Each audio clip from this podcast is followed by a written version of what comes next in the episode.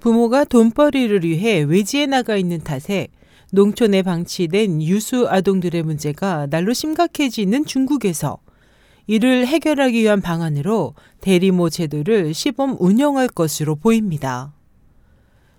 30일 중국 관영 차이나 데일리에 따르면 중국 최대 공익기구인 중국 부빈기금회는 쓰촨성의 100개 지역에서 각 한 명씩 100명의 대리모를 선발해 농촌에 방치된 유수아동들을 돌보는 사업을 시범 실시하여 효과가 있을 경우 전국적으로 확대 실시할 계획입니다.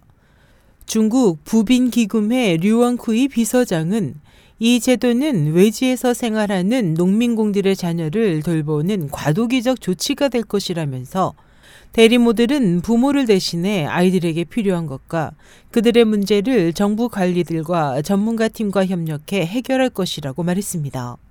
기금회에 따르면 대리모들은 해당 지역의 언어와 문화에 익숙한 19세에서 55세 연령으로 풀타임 근무를 하며 1인당 최대 300 내지 500명, 집중적으로 50 내지 70명의 아이들을 담당하게 됩니다.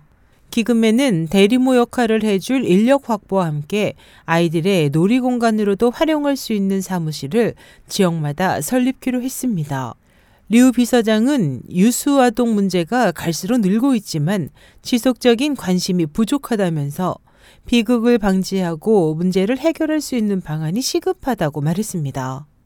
지난 8월 중국 남부 구이저우 성에서는 외지에 나간 부모를 둔 남매가 살해되는 사건이 발생했으며 누나는 살해던 성폭력을 당한 것으로 밝혀졌으며 10월 후난성에서는 미성년 어린이 3명이 주말에 혼자 학교를 지키던 여교사를 살해하는 충격적인 사건이 발생한 바 있습니다.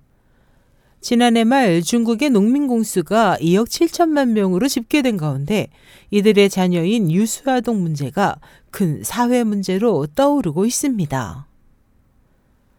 SH의 희망성 국제방송 임선했습니다.